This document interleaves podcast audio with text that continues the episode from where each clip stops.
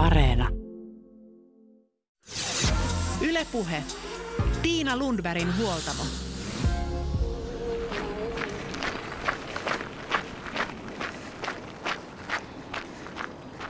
Tervetuloa keväiselle huoltamolle. Me emme voi vaikuttaa kaikkeen, mitä maailmassa tapahtuu tai miten toiset ihmiset käyttäytyvät. Mutta me voimme vaikuttaa siihen, miten näihin tapahtumiin itse suhtaudumme. Tästä viisaasta ja ajankohtaisesta ajatuksesta polkaistaan liikkeelle Tiina Lundbergin huoltamo tänään.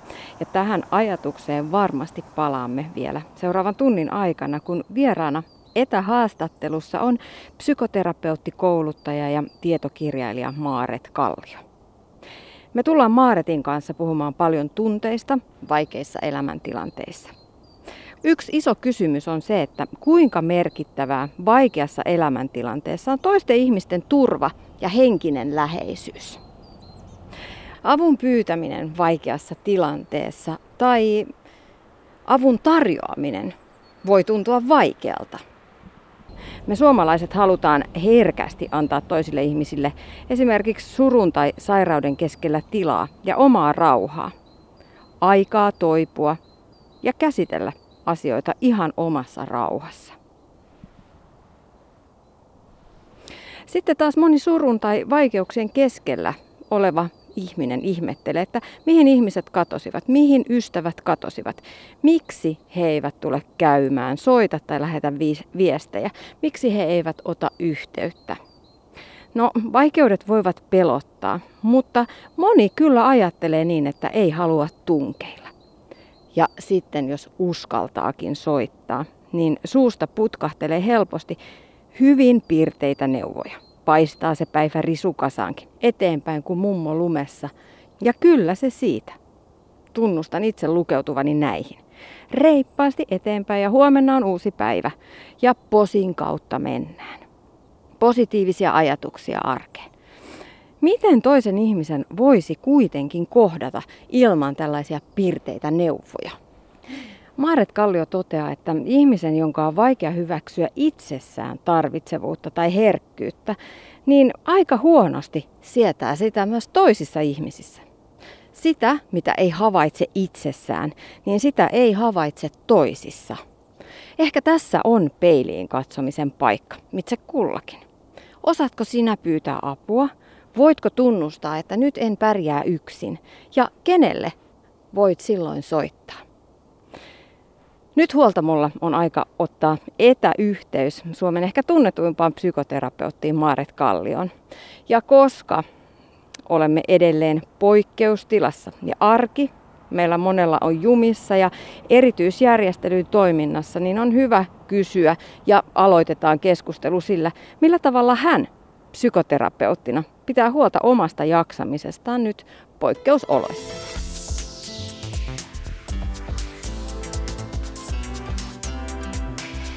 puhe. Miten sinä pidät arjen ja oman mielen kasassa nyt, kun eletään näitä poikkeusoloja? No hyvin. Tässä on ehdottomasti ammatista apua sekä itselle että omalle perheellekin. Kyllä sitä ei voi kieltää, vaikka tietenkin myös ammattilaiset kokevat erilaisia tunteita ja totta kai se ottaa myös henkilökohtaisesti tuota takkiin eri tavalla, mutta Pidän huolta niin, että rajaan tosi napakasti sitä, että paljon seuraan uutisia. Yleensä aamuisin katson ja se riittää. Ja muuten sitten pyrin jatkamaan niin paljon sitä, mitä on mahdollista jatkaa. Ja kyllähän sitä tällaisessa tavallisessa lapsiperheessä koiran kerran, niin sitä on aika paljonkin. Että ruoanlaittoa tehdään enemmän kuin ennen ja jatketaan kouluhommia. Ja pelargonioille vaihdoin mullat viikonloppuna ja istuttelin vähän kukkasipuleita ja koiran kanssa metsässä ja rannoilla on tosi samanlaista kuin ennenkin. Eli hyvin paljon sit semmoista, että, että sitä jatkuvuuden tunnetta niin paljon kuin voi. No mitä sä ajattelet, että mikä nyt erityisesti sitten haastaa ihmisiä tässä no ajassa? Haast, joo, haastaa toki se, että mehän ei olla mitenkään samanlaisessa tilanteessa, vaikka, vaikka me puhutaankin siitä, että me ollaan kaikki samassa veneessä, niin tavallaan ja tavallaan ei. Että kyllähän meillä on tosi erilaisia niin kuin, tilanteita tämän sisällä. Ja se tietenkin omassa työssä tuo myös sitä suhteellisuuden tajua. Että vaikka harmittaa nyt joku, että tämä peruntuu ja tämä peruntuu, tai vitsi, että pitää vääntää paljon ruokaa, niin sitten tajuaa, että melko hyvin menee niin tilanteeseen nähden. Et varmasti tämä epävarmuus, sitten kyvyt käsitellä tällaisia vaikeita asioita, joihin itse ei voi vaikuttaa, niin meillä on tosi erilaiset, että osa menee ihan kauheeseen paniikkiin ja, ja tuntuu, että lähtee niin kuin lietsomaan ja vahvistamaan sitä kurjaa, turvatonta oloa. Ja sitten osa ennemminkin sitten sinne vähän niin kuin uhmakkaaseen päähän ja jotenkin niin kuin vastarintaankin semmoista tuntuu, että on pienemmällä vallalla kyllä. Mutta että, että sitten toki ihmisillä on ollut elämä ennen poikkeusaikaa ja koronaakin hyvässä ja pahassa ja se jatkuu. Eli sitten toki siellä jatkuu vaikka eron valmistelut jatkuvat niin kuin ennenkin, tai syöpähoidot, tai ihmiset sairastuu sydänkohtauksiin tänä aikanakin, tai valitettavasti myös kielteiset ilmiöt voimistuu hankalina aikoina, kuten päihteiden käyttö ja lähisuhdeväkivalta, jota meillä Suomessa on tosi paljon. Ja ne on sitten jo todella kovia juttuja ja niidenkin hinta on melkoisen kova.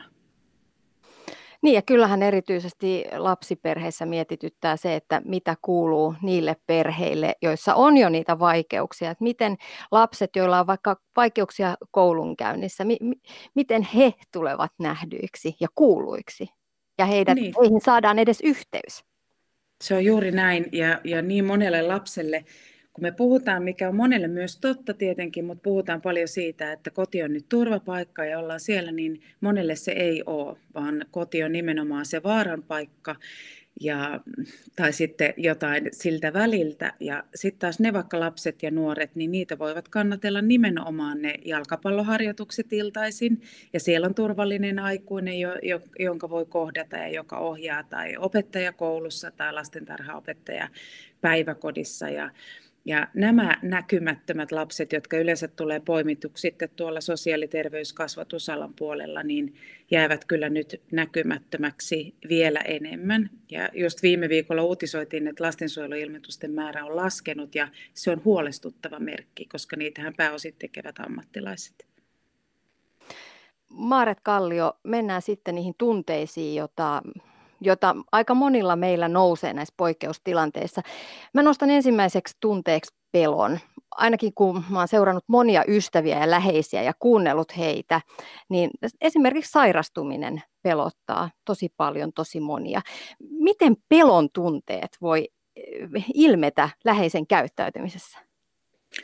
No se pelko on varmasti, se on hyvin luonnollinen ja ymmärrettävä tässä tilanteessa. Että ei ei niin mitään epänormaalia, mutta enemmänkin kiinnittäisin niin huomiota siihen, että miten me reagoidaan meissä syntyviin tunteisiin. Eli yleensä pulma ei ole siinä itse tunteessa. Puhutaan me nyt poikkeusajasta tai elämästä ylipäätään ja etenkin kielteisistä tunteista, koska ne on ymmärrettävästi meille hankalampia kuin myönteiset tunteet.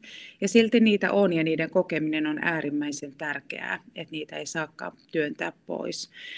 Mutta et, et nimenomaan se, että miten me reagoidaan siihen tunteeseen, että jos kykenee jo huomaamaan, että mua pelottaa ihan hirveästi tai mitä moni kuvaa nyt paljon ja, ja mitä tietenkin pelko luonnollisesti tekeekin, niin saa ajatuksen laukkaamaan melko pitkälle. Ja mäkin olen saanut valtavasti semmoisia yhteydenottoja, että, että mitä jos tapahtuu näin ja näin ja näin ja näin ja näin, ja sitten se on jo todella pitkälle mietitty varsin katastrofaalinen ajatus. Niin siinä täytyy aina niin kuin tavallaan kaksi asiaa. Toinen on se, että tietenkin hyväksyä se, että nyt mua pelottaa tai nyt mua ahdistaa tai nyt mä oon kovilla. Eli asettua ikään kuin itsensä rinnalle.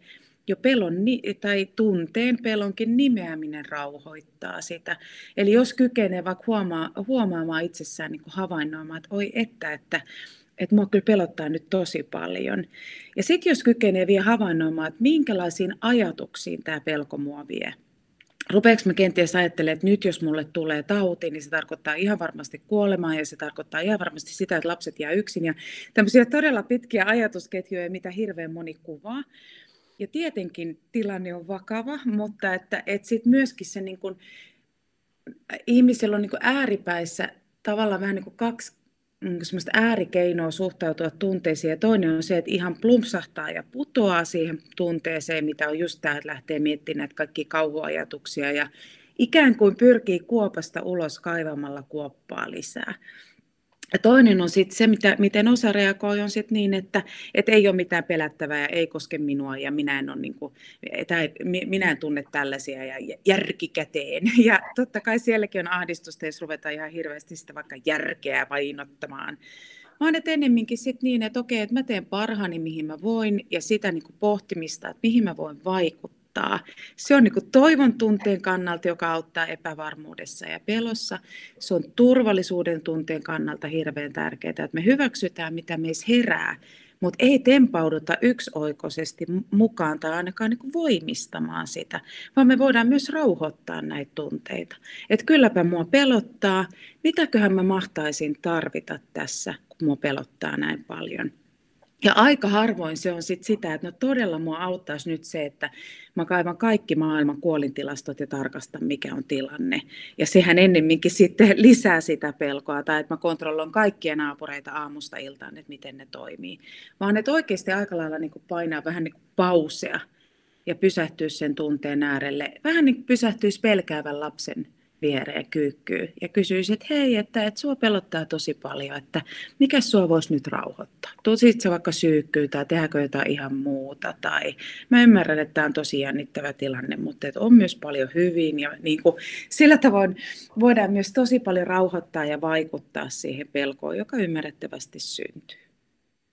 Mutta tosiaan lähipiiriä ihmisiä yleensä seuranneena, niin, ja on kyllä miettinyt sitä, että miksi toiset pelkäävät niin paljon enemmän kuin toiset. Niin mä, se, on, se, on, no se on varmasti kauhean monimutkainen asia, että sitä ei voi kauhean yksinkertaisesti selittää, mutta että me myös ilmaistaan asioita eri lailla. Että aina ei voi myöskään päätellä sit sen ilmaisun mukaan tunteen voimakkuutta. Jotkut todella käpertyy ja kääntyy ja vaikka vaikenee ja vetäytyy, vaikka osa lapsista – ja aikuisistakin, jotka tosi paljon pelkää tai ahdistuu, niin ennemminkin ovat hyvin vaivattomia ja näkymättömiä. Ja sitten taas joku, joka oikein vouhkaa ja tosi suuresti toimii ja eläköi somessa ja joka paikassa niin kuin sitä, niin, niin ei välttämättä pelkää sen enempää, se vaan ilmenee vähän eri tavalla. Mutta tietenkin tällainen tilanne tai ylipäätään vaikeat tilanteet, niin kyllähän niissä näyttäytyy meidän tunnesäätelytaidot. Eli meistä paljastuu tosi mielenkiintoisia puolia. Kauheita sanoa, mutta psykoterapeutilla on niin kieroutunut mieli ainakin minulla, että tavallaan on myös kiehtovaa katsella sitä ja ihmetellä, ei siis mitenkään yläpuolelta, vaan myös itsessä, että ei missään nimessä niin, että mä jotenkin tuolta sormella osoitellen ihmettelisin, mutta kiehtovaa myös niin katella, että okei, että mielenkiintoista, että, että jotkut omat kollegatkin reagoi näin, tai että mites, mitkä täällä niin aktivoituu, koska tämmöisessä uhkatilanteessa meissä aktivoituu erilaisia puolia, ja meidän perusturvallisuus tai turvattomuus, sinne se osuu vähän eri tavalla, ja toki kyvyt säädellä tunteita, meillä on hirmu erilaiset ja, ja meillä on hirveän erilaisia keinoja siihen ja sitten myöskin se läheisten turvaverkko on meillä tosi erilainen, että hirveän moni asia vaikuttaa. Mutta onhan tämä aika jännittävä tilanne siinä mielessä, jos mietitään just sitä pelkoa, sairastumisen pelkoa, että yhtäkkiä aika laajat massat meitä, tavallista elävä, elämää elävistä ihmisistä joudutaan kohtaamaan jopa kuoleman pelkoa. Ei se, ei se mm. normaalisti ole läsnä. Ehkä silloin, jos sairastuu vakavasti, mutta se on aika pieni prosentti. Ja nyt, nyt niin kuin itse asiassa koko kansakunta on tietyllä tavalla sen niin kuin uhan, uhan edessä ja, ja siitä on tullut jotenkin osa arkea. Niin, tämä on mun mielestä mielenkiintoista, että se nostetaan kuolemanpelon, koska meillä on tietenkin uutisoitu enkä ole koronan asiantuntija, vaan mielen asiantuntija, mutta että, että meillä on uusi, uutisoitu hyvin vakavista tapauksista ja sitten nämä kuoliluvut edellä ylipäätään. Ja sitten taas se kuoleman uhka koronankaan kanssa ei kuitenkaan ole kauhean todennäköinen suurimmalla osalla, niin kuin merkittävällä osalla meistä. Se ei tarkoita sitä, että yhtään vähättelisi asiaa tai ettei suhtautuisi siihen vakavasti. Mutta sitten toisaalta toki mä ajattelen myös tälleen oman työni, psykoterapeutin työn näkökulmasta, niin kyllä tämä jollain tavalla niin kuin, ehkä jollain tavalla ihan niin kuin hyvis, hyvälläkin tavalla voi muistuttaa meitä siitä, että ei elämä ole ihmisen kontrollissa. Meillä länsimaissa on tosi voimakas käsitys siitä, että kun vaan itse teet ja oma asenteesi on kunnossa ja päätät oikein ja saat mitä tilaat tyyppisiä aika julmiakin ajatuksia. Ja sitten taas mun työssähän näyttäytyy jatkuvasti se, että ihmiset saa monenlaisia menetyksiä, vaikeuksia, hankaluuksia mitenkään ansaitsematta kohdalleen. He myös toipuvat niistä hyvin, eli meidän toipumistaipumus on hyvin voimakas ja luontainen ja niin edespäin, mutta että, että ei elämä ole meidän kontrollissa ollut ennenkään. Nyt se vaan tulee monelle aika paljon vavahduttavammin lähelle, että tapahtuukin maailmassa paljon sellaista ja elämässä, joka, joka ei ole minusta kiinni. Niin, mun seuraava kysymys olikin, että ollaanko me eletty jotenkin elämänhallinnan kuplassa ja nyt yhtäkkiä ymmärretään tällaisessa niin kuin hyvinvoivassa länsimaisessa maailmassa, että ei me itse asiassa itse hallitakaan tätä ja se koko maailma ei ole omassa, omassa kontrollissa eikä, eikä ne omat tekemiset ei aina viekään kohti hyvää elämää ja hyvinvointia. Mm. No juuri näin, että No itse asiassa mä en ole juuri viime viikolla julkaissut kirjan Voimana toivo, jossa on semmoinen lukukin, kun noin tarkkaan muista, mutta jotenkin elämänhallinta on yksi kupla tai jotain vastaavaa. Ja on kirjoittanut kirjaa viimeiset kaksi vuotta ja, ja tammikuussa sen kirjoittamisen päätin, eli juuri ennen mitään koronaa tietoakaan.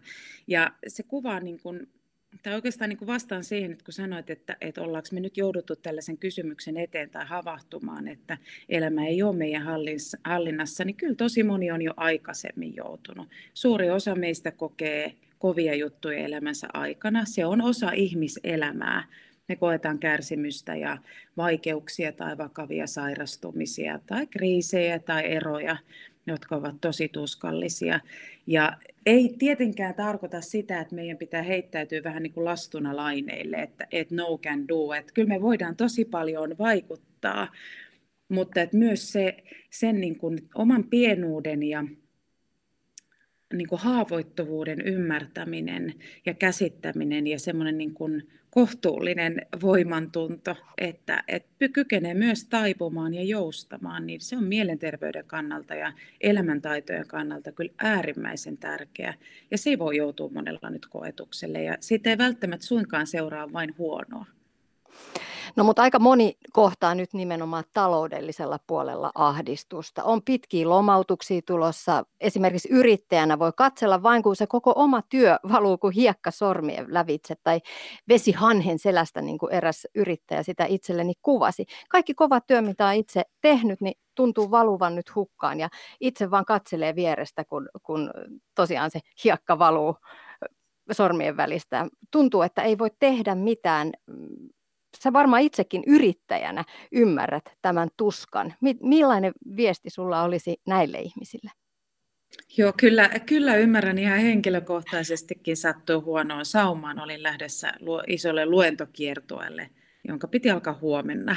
Ja, ja tota, nyt se on tietenkin kaikkinensa peruttu tai siirretty ja, ja taloudelliset tappiot oli melkoiset. Et tietenkin niitä on joutunut itsekin tässä pureksimaan ja mulla ei ole kuitenkaan työntekijöitä eikä suuria vuokria, mitä sitten monella on ihan erilainen tilanne, että sillä tavoin pienellä pääsen. Toi, tässähän nimenomaan tämä ei osu tasaisesti meihin, että jotkut valittavat etätöistä ja jotkut valittavat siitä, että on liikaa töitä ja joillakin sitten todella vaikka esimerkiksi elämäntyö murentuu tai joutuu irtisanomaan tai tuntuu, että mihinkään ei voi vaikuttaa. Mitään taloudellisia neuvoja en osaa antaa, mutta, mutta siihen, että, että antaa asioiden tuntua ja ikävä saa tuntua ikävältä, saa pettyä, saa surra ja sille pitää olla aikansa. Ja tuo avuttomuuden kokemus, mitä sä aika lailla tuossa koke- kuvasit, että mihinkään ei voi vaikuttaa, niin se on kyllä tosi ymmärrettävä tilanteessa, jos tapahtuu isoja muutoksia. Ja kun siinä pystyy sitten käsittelemään ja sietämään niitä suruja ja toivon mukaan saa myös mielen kannalta apua läheisiltään tai ammattilaisilta, niin alkaa löytyä sitä toimijuutta, eli, eli mitä sitten ja mi, mihin voin vaikuttaa, ettei täysin lamannut pitkäaikaisesti, vaikka lyhytaikaisesti se on monelle tuttua.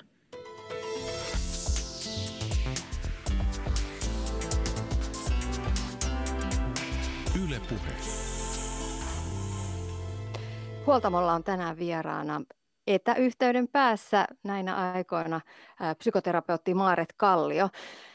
Me eletään monella tapaa nyt epävarmoja aikoja. Tulevaa on vaikea suunnitelma, kesän suunnitelmia, saati ensi syksyn suunnitelmia. Mitään ei oikeastaan voi tehdä, koska emme tiedä, mitä tulevaisuus tuo tullessaan.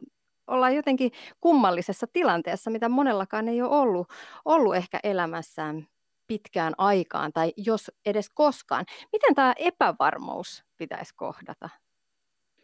No elämä on aina, mä oon kauhea, kauhea paha ilman lintu nyt, jotenkin tuntuu siltä, kun sanon näin, mutta elämähän on aina epävarmaa. Et suunnitelmat on aina hyviä arvauksia, että ei ne ylipäätään, tietenkin paljon toteutuu ja kannattaa suunnitella ja kannattaa miettiä elämää tulevaan, kunhan siinä on semmoista jousto, joustokykyä mielen kannalta, että okei, että voi olla, että täytyy laittaa asioita sitten uusiksi että missään nimessä ei, ta, ei kannata niin kuin luovuttaa tulevan suhteen, että toivoa on ja sinne kannattaa tehdä semmoisia ankkureita kauaskin. Mutta sitten taas sitä epävarmuutta voi, voi rauhoittaa sillä, että, että rauhoittaa itseään, että, että kyllä tämäkin aika alkoi joskus, tämäkin päättyy joskus, mihin voin nyt vaikuttaa, mitä voin nyt suunnitella. Voin suunnitella aivan hyvin vaikka tätä päivää. Voin todennäköisesti suunnitella pääsiäistä niillä realiteeteilla, mitkä ovat mahdollista ja kesänkin voi tehdä monenlaisia suunnitelmia. Eli ei myöskään niin kuin täysin uppoudu tai heittäydy siihen epävarmuuteen, vaikka se on realiteetti totta kai se on realiteetti, ettei me tiedetä, mutta että, että koko ajan tavallaan etsiä sitä paikkaa, että missä mä voin vaikuttaa, missä mä voin kokea sitä elämän jatkuvuutta ja toivoa. Ja sitten taas, että missä on ehkä sy- syytä ja, ja välttämätöntäkin oppia joustamista ja taipumista. Emeritusprofessori Jarmo Liukkonen totesi täällä huoltamolla taannoin, että sillä, että pystyy tekemään edes jotain äh, asian hyväksi tai jotain edes pieniä asioita, niin sillä voi olla vaikutusta epävarmuuden sietämisen esimerkkinä. Hän kertoi, että jos ilmastonmuutos ahdistaa, meillä on ilmastoahdistusta, niin sillä, että kerää itse roskat puistosta, kun on lenkillä, saa sen kokemuksen, että olen vaikuttanut tai ainakin yrittänyt vaikuttaa tähän, vaikka sillä ei sitä koko ilmastonmuutosta pysäytäkään. Mitä sä ajattelet? Voisiko tällä lähteä epävarmuuden tai epävarmuutta kohtaan taistelemaan näillä ajatuksilla laajemminkin? Ehdottomasti, että se oli se, mitä hyvin, hyvin samoilla linjoilla ja samaa tuossa tavoittelinkin. Eli toiminta luo aina toivoa. Ihmiselle on mielenterveyden kannalta hirvittävän tärkeää saada kokemusta siitä, että mä voin vaikuttaa tilanteeseen, vaikka mä en voi kontrolloida sitä. Eli tämä kontrolli ja vaikuttaminen on kaksi eri asiaa. Ja ylipäätään hankalissa elämäntilanteissa tai ihan hyvänkin elämän rakentamisessa, puhumattakaan tällaisesta uhkaavassa tilanteessa, missä moni nyt kokee olevansa, niin kannattaa jälleen tutkia niin kuin tätä tavallaan kahta napaa, että voinko kontrolloida, en voi kontrolloida. Jos lähden kauheasti kontrolloimaan, vahtaamaan muita ja miettiä aivan pääpunaisena koko ajan, että mitä kaikkea, mistä näitä kauhuskenaarioita, niin ennemminkin vaan vahvistaa sitä omaa turvattomuuttaan ja epävarmuutta, epävarmuuden kokemusta, eli huonontaa oloaan. Kun taas siitä, siirretään enemmän fokusta siihen, että mihin voin vaikuttaa, Eli toivon teemassa ajatellaan, että toivo merkitsee ennen kaikkea mahdollisuutta vaikuttaa, ei ratkaista eikä kontrolloida. Ja tämä pystyvyyden vaikuttamisen tunne on mielenterveydelle tosi tärkeä niin lapsille kuin aikuisille kuin vanhuksille, eli se on läpi elämän. Ja sen takia on hirveän tärkeää, että aina miettii nimenomaan sitä, että mihin mä voin nyt vaikuttaa. Mä voin vaikuttaa omaan turvallisuuden tunteeseeni.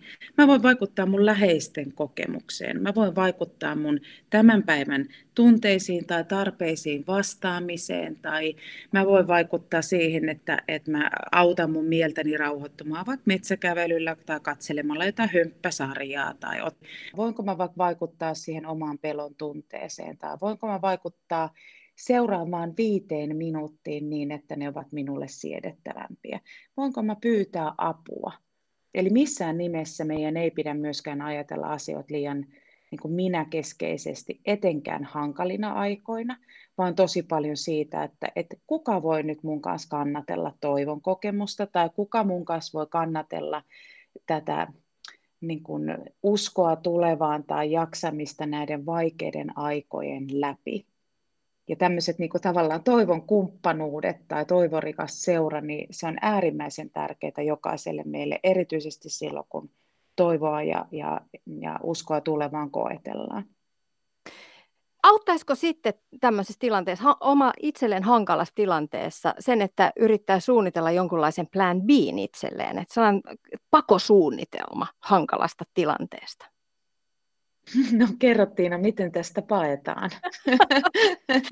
mä ajattelen... itselleen, että okei, että jos mä sairastun, niin sit, sit mun vaikka äiti tulee ja hoitaa mun lapset. No niin, nyt mä ymmärrän. Mä ajattelin, että pääsee jotenkin pois, niin mä rupesin jo vähän kuuntelemaan, että onko siinä semmoista kontrolliajatusta, että, että, että ennemminkin just, että miten saa vaikka pakohetkiä tai vapaa-hetkiä on tärkeää.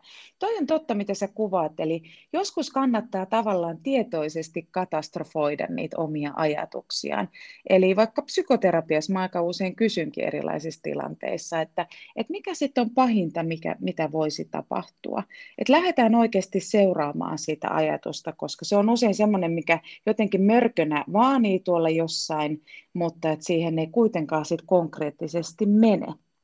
Ja tämähän voi olla paljon arkisempiakin juttuja tyyliin, että lapsi näpistää tarroja kaveriltaan ekaluokkalaisena ja vanhempi jo miettii, että mikä, mikä hirvittävä rikollinen tästä on kasvamassa. Eli siinähän on jo tämmöinen niin hyvin kauhuskenaario tosi isossa mittakaavassa mielessä ja kyllä se tässä tilanteessa meillä monella tahtoo käydä, käydä samanlaisia, mutta et lähtee ihan seuraamaan tietoisesti sitä ajatusta, että ei vaan sitä, että, että entä jos sairastun, vaan että entä, että entä tosiaan jos mä sairastun, mikä on pahinta, mitä siivoista tapahtuu. No kaikkein pahinta olisi, että se tulisi jotenkin tosi kovaksi sairaus, sitten on se, että me joutuisin ehkä sairaalaan, ja että miten sitten lapset, ja aika usein sieltä lähtee, kun lähtee tietoisesti katastrofoimaan, seuraten ja tutkien sitä omaa ajatusta, ei siis niin kuin pudoten siihen, niin huomaakin, että kyllä sieltä löytyy ratkaisuja tai muistan aikana yhden, yhden ystäväni, joka, joka odotti tosi vaikeita, vaikeita tulosta lääkäriltä, eli hänellä epäiltiin syöpää ja ja hän, se odotusvaihe, hän oli niin kuin monella tapaa kaikkein hankalin siinä, että hän kuvasi sitä, että, että, että saisi edes tietää, että onko se syöpä vai eikö se ole se syöpä, että sitten pystyisi alkaa sopeutua siihen tilanteeseen ja tekemään töitä niiden surujen kanssa ja miettimään, että mitä sitten, tai sitten niin kuin olla helpottunut, mutta että se odottamisen aika oli kaikkein vaikein. Ja hän kuvasi minusta hirveän hyvin silloin, kun me juteltiin, että, että, että kaikki sanoo nyt vaan, että ei se varmaan ole sitä, ei se varmaan ole sitä. Ja että hän haluaisi miettiä, että mitä jos se on sitä.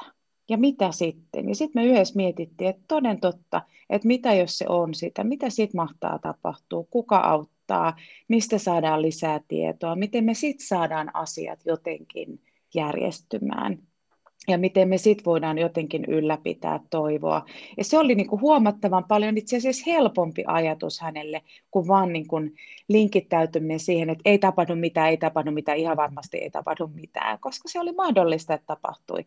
Tässä tapahtui niin, että hän ei saanut syöpäuutisia, vaan kyse oli sitten hyvänlaatuisesta kasvaimesta, mutta minusta se kuvasi hyvin mielen kannalta sitä, että, että on tärkeää, että me saadaan myös olla meidän omassa toivottomuudessa ja hankalissa oloissa rauhallisesti ja tulla niissä vastaanotetuksi. Ja siinä toinen ihminen on kyllä hirveän merkittävässä roolissa, ettei liian aikaisin lähde piristämään tai ratkomaan tai neuvomaan, vaan ennemminkin niin kuin kuuntelemaan, että okei, että mikä sua tässä huolettaa, mikä sua eniten tässä painaa ja niin kuin lämpimästi kiinnostuu, niin se hirveän usein rauhoittaa. Millaiset voimavarat sit yli, ylipäätään ihmisiä nostaa tämmöisistä niin kuin hankalista tilanteista ja vaikeista elämäntilanteista niin pinnalle ja eteenpäin elämään? No hyvin keskeisiä asioita se on niin kuin vaikeuksista toipumisessa se, että ihminen uskaltaa kokea niihin liittyviä tunteita ja uskaltaa kohdata realiteetit. Eli nimenomaan vaikka jos ajattelee, että olisi tosi hankala vaikka parisuhdetilanne, niin uskaltaa puhua ja kohdata oikein silmästä silmään sen, että tilanne on nyt vaikea. Tosi usein me vältellään ja poistyönnetään tai luodaan semmoisia erilaisia kerroksia siihen päälle, ettei tarvitsisi kohdata sitä realiteettia. Ja sitten, että et kyllä suru tekee tehtävänsä, kun surulla on aikaa. Et voisi ajatella, että suru on tavallaan, että kun me joudutaan vaikka luopumaan tai me joudutaan menettämään tai me joudutaan kohtaamaan jotain vaikeita asioita tai yrityksen läheisen menetystä, sairastumista, mitä ikinä me, elä, me ihmiset nyt elämässämme ylipäätään kohdataan, niin voi ajatella, että suru on vähän enemmänkin vähän niin kuin tämmöinen virta tai puro, että et sille ennemminkin täytyy tehdä tilaa, jotta se pääsee liikkumaan ja soljumaan. Ja silloin, jos me ruvetaan jotenkin patoamaan sitä tai yritetään estää sitä, pysäyttää sitä niin kuin virran kulkua, niin se vaikeuttaa sitä toipumista. Eli kyllä ihmisen pitää saada surra surujaan. Ja jos joutuu kokemaan luopumisia ja menetyksiä, niin on luonnollista, että niistä seuraa hankalia oloja. Ja sitten näiden niin kuin, tunteiden läpikäyminen ja toisaalta tietenkin samanaikaisesti sen elämän ylläpitäminen ja jonkin asteinen suuntaaminen tulevaisuuteen, niin kantaa. Ja yksi hyvin keskeisistä, ellei jopa keskeisin toipumisen tekijä on toiset ihmiset. Että ei meistä kukaan toivu yksin. Me voidaan auttaa itseämme monella tavalla, mutta yksi keino, keskeinen keino auttaa itseämme on se, että me antaudutaan myös toisten autettavaksi. No mutta jos on pelokas tai epävarma tai epätoivoinen olo siinä omassa elämäntilanteessa, niin pitäisikö ihan tietoisesti ajatella positiivisia asioita ja sen mennä niin kuin posin kautta? Siitähän puhutaan aika paljon tänä päivänä, että positiivisia asioita ajattelemalle sinulle tapahtuu positiivisia asioita. Mm, good vibes only ja saat niin. sitä, mitä tilaat ja vedät puoleesi niin kuin sitä, mitä ajattelet, ne on tosi ankaria ajatuksia mun mielestä. Mä itse asiassa aika lailla kritisoikin tätä.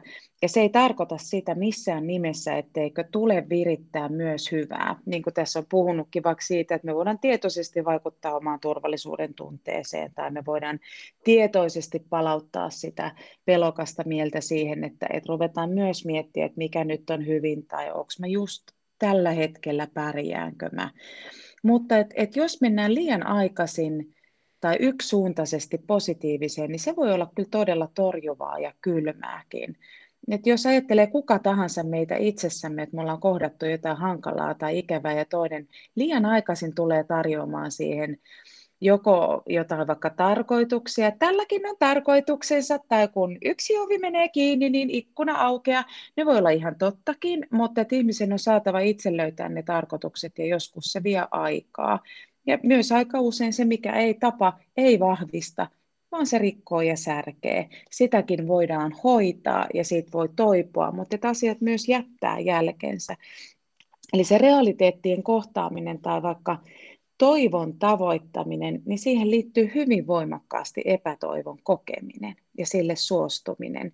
Ja voi olla hirveän kylmää sekä itse että ja torjuvaa toista kohtaan, jos on kauhean nopeasti tai liian aikaisin tarjoilemassa tällaisia niin kuin, hei, että mieti hyvää ja ole kiitollinen. Kiitollisuus ja hyvän miettiminen on tosi tärkeitä mielentaitoja, mutta vähintään yhtä tärkeää on se, että me ei rakenneta mitään kovuutta hankalan äärellä vaan kyllä ihmisen pitää saada surra, kun on surun aika. No mutta mielihän maalaa kuitenkin varsinkin yön pimeinä tunteina hyvinkin mustia mielikuvia ja synkkiä tulevaisuuden ennusteita. Mitä näille synkille mielikuville ja kauhuajatuksille pitäisi tehdä? No kyllä yksi niin kuin, ehkä tärkein mielenkeino on havainnointi. Se on hirvittävän vaikeaa ja se on hirvittävän simppeliä se on monella aika huonoissa kantimissa. Se on yksi keskeisin mielentaito, joka esimerkiksi psykoterapiassa kehittyy. Ja lapsella hyvin luontaisesti silloin, kun siinä on hyvin havainnoiva vanhempi tai aikuinen, joka vaikka sanottaa, että hei, että nyt sä oot niin, nyt sua nolottaa niin paljon, että se raivostuttaa, ja että nyt sä oot niin väsynyt, että kaikki näyttää niin surkealta. Eli tämä on niin kuin tavallaan sitä havainnointia, hyvin arkisiakin asioita. Ja yön pimeät tunnit ovat pimeitä ihan kaikille, että se on, se on ihan selvä. Mutta voiko silloinkin jotenkin havainnoida sitä omaa mieltä, että meneepä nyt synkäksi, tai että et, et nytpä mun lähtee mieli menemään tätä samaa rataa tai kaivamaan niin kuin todella syvää kuoppaa. Et nyt on ehkä paras nousta ylös, tai ehkä nyt mä yritän siirtää mieltäni jonnekin muualle. Se ei tarkoita niiden asioiden torjumista, vaan se tarkoittaa sitä laannuttamista. Eli äärimmäisen tärkeää on se, että ja ainoa keino vaikuttaa meidän mieleen tai toisen mieleen on huomata, että missä se mieli jo on. Eli ei voi käskeä, että hei, että nyt ajattele iloisesti jossain, jossain kauhuskenaarioissa, vaan ensimmäiseksi vaikka huomata, että et, et herranen aika, että nyt tämä menee kyllä tosiaan niin kuin pimeäksi ja mustiksi nämä ajatukset. Pitäisikö näitä ehkä miettiä jonkun muun kanssa, tai pitäisikö vaikka kirjoittaa ylös, tai ottaa vaikka tällaisia huolihetkiä, jolloin ihminen saa sen kokemuksen, että mä jotenkin voin vaikuttaa, että mä laitan ylös. Eli ottaa paperia ja, ja kynää ja vaikka 15 minuuttia, että nyt mä pelkästään fokusoin näihin huoliin. Mä kirjoitan kaikki mahdolliset huolet ylös, mitkä vaan on niin kuin olemassa. Ja aika nopeasti huomaa, että ne kiertää tiettyä kehää ja toistaa itseään. Ja siinä auttaa ottaa myös tämmöistä vähän etäisyyttä niihin. Eli niitä voi niin kuin katsella putoamatta, mutta myöskin käsitellä torjumatta. Ylepuhe. Tiina Lundbergin huoltamo. Huoltamolla vieraana tänään on psykoterapeutti Maaret Kallio ja sitten seuraavaksi puhutaan toivosta. Oot kirjoittanut kirjan, joka osuu erittäin hyvin tähän kevääseen, vaikka niin kuin äsken kerroit, sen tekoprosessi on, on ollut selkeästi ennen, ennen tätä aikaa. Miksi halusit kirjoittaa toivosta? No mä, mä ajattelen oikeasti, että miksi en, että mistäpä muusta. Nämä niin psykoterapeutin työn näkökulmasta, niin ei voi kirjoittaa kirjaa siitä, että hei, että näin teet itsestäsi superin tai näin saat kaikki irti itsestäsi tai parempi sinä 2.0, vaan ennemminkin siitä, että meillä ihmisillä on monenlaista hankalaa ja vaikeaa. Meissä on hauraita puolia, mutta meissä on tosi paljon voimaa, meissä on tosi paljon kyvykkyyttä ihan jokaisessa. Ja että, että se toivo on ennemminkin semmoinen voima, joka on itse asiassa aika vaativa. Että se ei ole todella mitään niin kuin hähmästä päähän silittelyä, että toivoa on, ja sitten siinä se, vaan että okei, että musta on vaikka tällaisia puolia tai tällaisia hankaluuksia, tai mä olen kokenut näin vaikeita asioita, ja miten näiden kanssa voi tulla toimeen, miten näidenkin kanssa voi toimia mahdollisimman viisaasti. Ja psykoterapiassa toivo on hyvin keskeinen tekijä, siis sehän on, on niin muutoksen ajuri, että ihminen ylipäätään hakee apua. Silloin hänellä on ajatus siitä, että, että minulla on toivoa, että en tiedä mitä tehdä tässä tilanteessa tai miten toimia vaikka näiden oireiden kanssa tai, tai olen avuton suhteessa ongelmiini, mutta toivoa on ja sehän auttaa meitä nimenomaan pyrkimään kohti muutosta.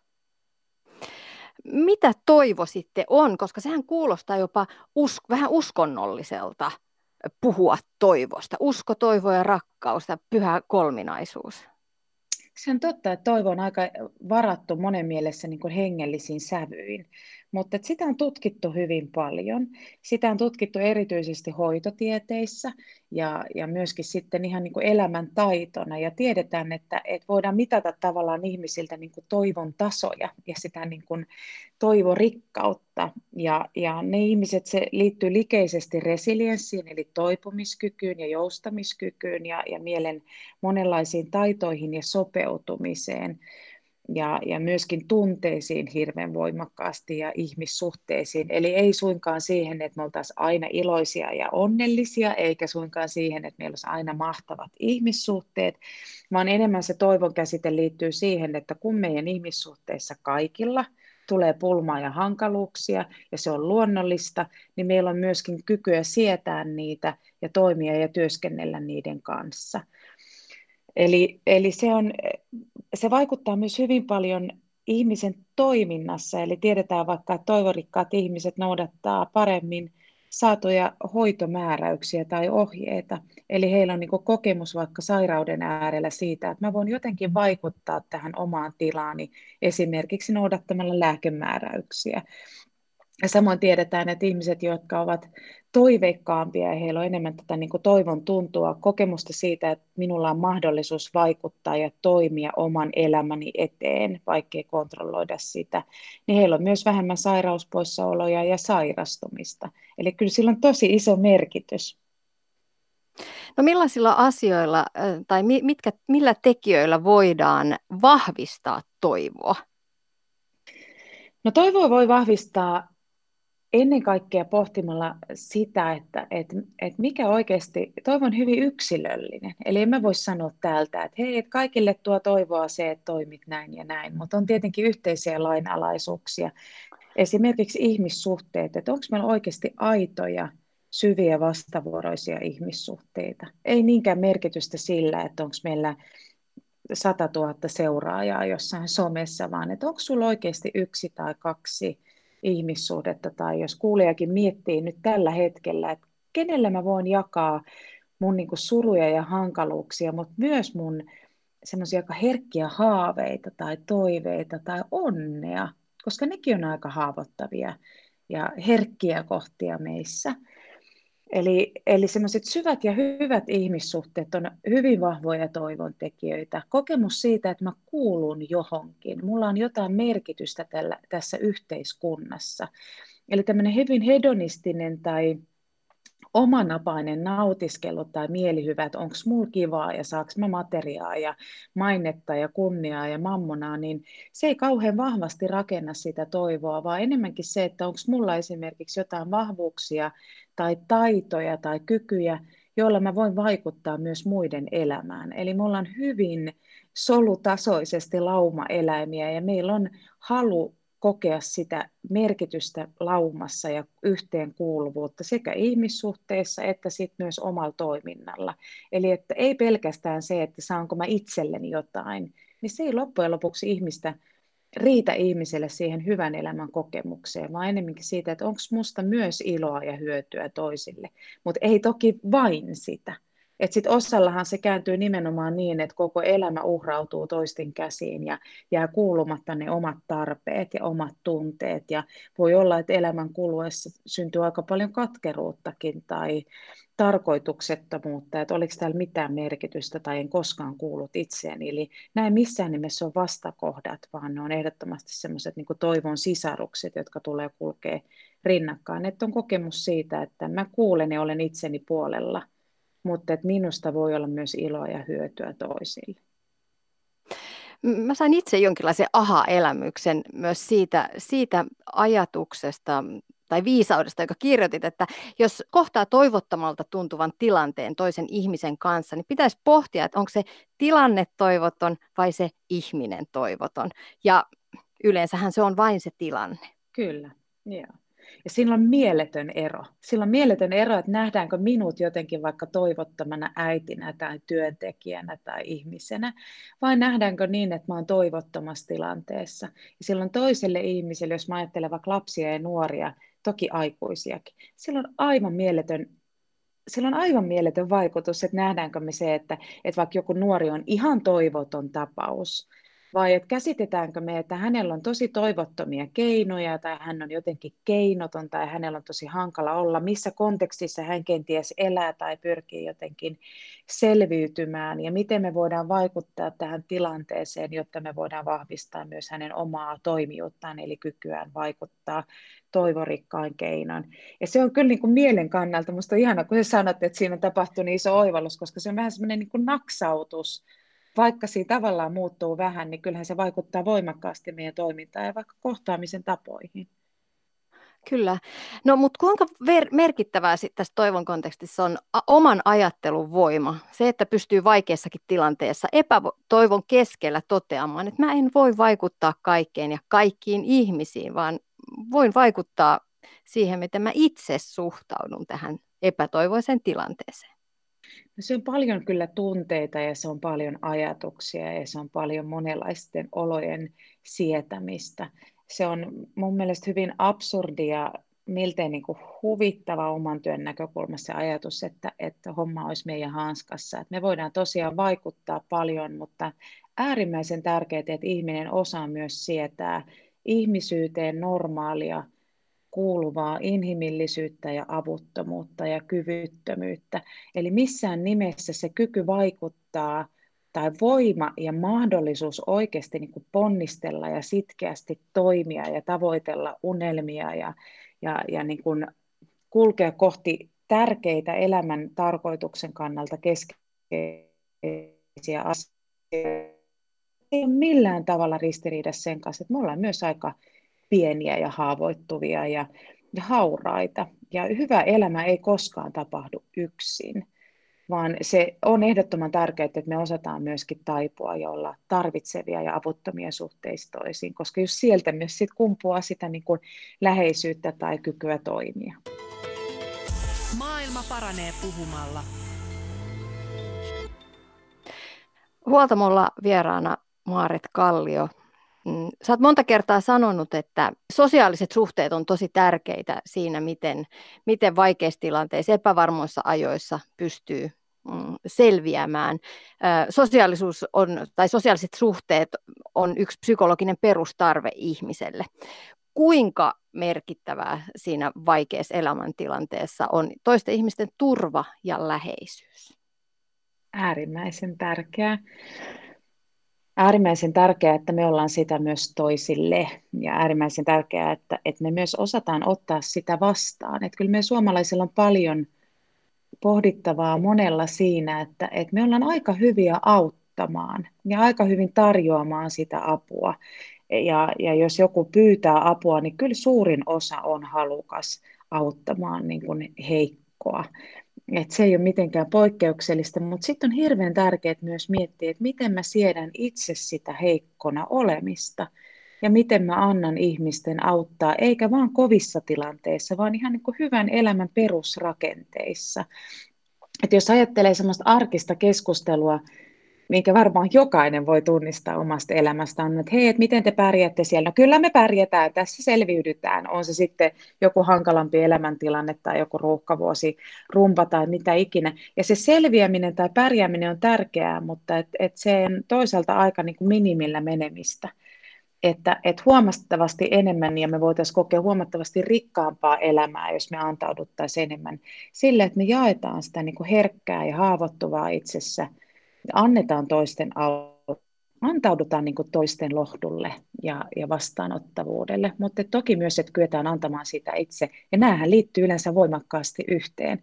Että ihmisen, jonka on vaikea sietää itsessään semmoista herkkyyttä tai tarvitsevuutta tai hetkellistä pärjäämättömyyttä, niin aika huonosti usein sietää sitä toisissakaan ja saattaa sitten tosi nopeasti olla siinä jotenkin piristämässä tai sanomassa, että kuule ennenkin on pärjätty tai, tai että ei ole kukaan vielä kuollut, että nyt vaan niin kuin jatketaan niin kuin mummat lumessa. Et, et kyllä se herkkyys on tosi tärkeää meidän ihmissuhteissa ja sen läheisyyden oikeasti niin kuin realisoitumisessa. Ja varmasti myös niin, että jos ei itsessään tunnista niitä avun tarpeita tai herkkyyttä tai ainakin tai pistää ne hyvinkin vahvasti jonnekin vakan alle, niin, niin ei ehkä myös huomaa sitä, että toiset ihmiset tar- tarvitsisi sinua tai tarvi- voisit auttaa toisia ihmisiä jossain tilanteessa. Ihan, ihan juuri näin, että se mitä ei oikein niin pysty havainnoimaan itsessäänkään, niin ei pysty oikein havainnoimaan toisissa. Ja minusta on hyvin mielenkiintoista se, että mä oon saanut varmaan niin tämän julkisen työni, ja, ja mä oon kirjoittanut mitä kuusi vuotta Hesarin kolumnia ja monta luettua tietokirjaa, varmaan eniten palautetta siitä, että mä oon tuonut näkyväksi kirjoituksissani sellaisia tarpeita tai sellaisia tuntoja, joita moni kokee, että muut eivät minusta ymmärrä, kun olen vahva, kykeneväinen, sisukas, pärjäävä nainen, mies, tyttö, poika, nuori, aikuinen, mitä ikinä. Ja sitten meidän täytyy kyllä miettiä niin samaan aikaan siinä, että tietenkin vaikka me oltaisiin kuinka pärjääviä ja kestäviä, niin meillä on aina myös se puoli, joka tarvii muita. Ja se on se puoli, millä me liitytään toisiin ihmisiin, myös hyvässä. Eli se puoli, joka tarvii toisia jakamaan iloja mun kanssa. Mutta kyllä meillä on myös syytä miettiä sitä, että kuinka paljon me annetaan sen tulla näkyväksi, vai onko se just tätä, että no pärjätään, pärjätään, jolloin se ei tule niin kuin millään tavoin näkyväksi. Et voiko sanoa, että hei, nyt mä tarviin sua, tai voiko sanoa, että nyt mua nolottaa niin paljon, että, että että jonkun pitää auttaa mua tästä ulos, tai että hei, et kuulet sä, että tämä on mulle tosi tärkeä kohta, että, että oikeasti pysähdyt tähän. Että kuinka hyvin me osataan ilmaista myös näitä tarpeita, koska ihmiset kuitenkin tunnistaa niitä sitten, kun sanotaan, että ei pärjääväkään ole aina pärjäävä, ja sitten siellä on satoja tuhansia suomalaisia, jotka huutaa juuri näin, niin myös, että miten me voidaan itse sitä tuoda ja ilmaista toisille. No jos oma ystävä sitten on epätoivoisessa tilanteessa tai pelkojen keskellä, niin miten, miten ko- pitäisi kohdata tämä toisen ihmisen epätoivo, surullinen tilanne ystävänä? No ennen kaikkea pitäisi virittäytyä niille taajuuksille, joissa toinen on. Eli että pysähtyä ja, ja tulla tavallaan hänen tykönsä. Et me tosi usein tehdään sitä arkisissakin tilanteissa ja sitten myös näissä vaikeissa tilanteissa, jotka on usein läheisillekin vaikeita ja herättää avuttomuutta, koska voi tulla se olo hyvin ymmärrettävästi, että, että en pysty poistamaan tuota surua, en pysty ratkaisemaan sitä. Ja se herättää avuttomuuden kokemusta ja sitten siihen, siinä, jos on vaikea itsekin olla, niin sitten lähtee vaikka masentuneelle sanoa, että nyt vaan yrität ajatella vähän myönteisemmin ja kuule, kevät tulee ja mitä ikinä. Ja sehän voi olla ihan niin kuin karmeeta sille, joka kokee jo, että mä en pysty vaikuttamaan tähän ja nyt tulee ikään kuin lisää vaatimuksia, että ajattelen nyt myönteisesti, kun mieli on jossain ihan muualla. Lämmin uteliaisuus on todella tärkeä ihmissuhdetaito ja, ja kuunteleminen, tavallaan rinnalle asettuminen. Tietenkin läheisenä on hirveän tärkeää myös, että ei putoa sinne toisen toivottomuuteen, jos sellaista on. Eli kuulee ja, ja herää ja virittyy sille ja sanoo vaikka, että, että mä en osaa tehdä mitään, mutta mä oon tässä sun kanssa, tai että hengitetään vaikka hetki kerrallaan yhdessä. Ja se yleensä tuo jo sitä toivoa ja lohtua, että joku kuulee mun tilanteen, joku uskaltaa olla siellä, ei yritä sitä väemängällä parantaa. Ja totta kai, jos pitää toimia, että vaikka tarvii jotain akuuttia, esimerkiksi ammattiapua, niin sitten pitää toimia. Mutta kyllä me voidaan tosi paljon myös auttaa sillä, että me maltetaan olla toistemme suruissa – neuvoakin saa, mutta ei missään nimessä ekana. Et se laittaa kyllä luukut kiinni heti, jos lähtee tarjoamaan ekana neuvoja, vaan aina ensin pitää kuulla, jotta voisit ehkä jotain kertoa.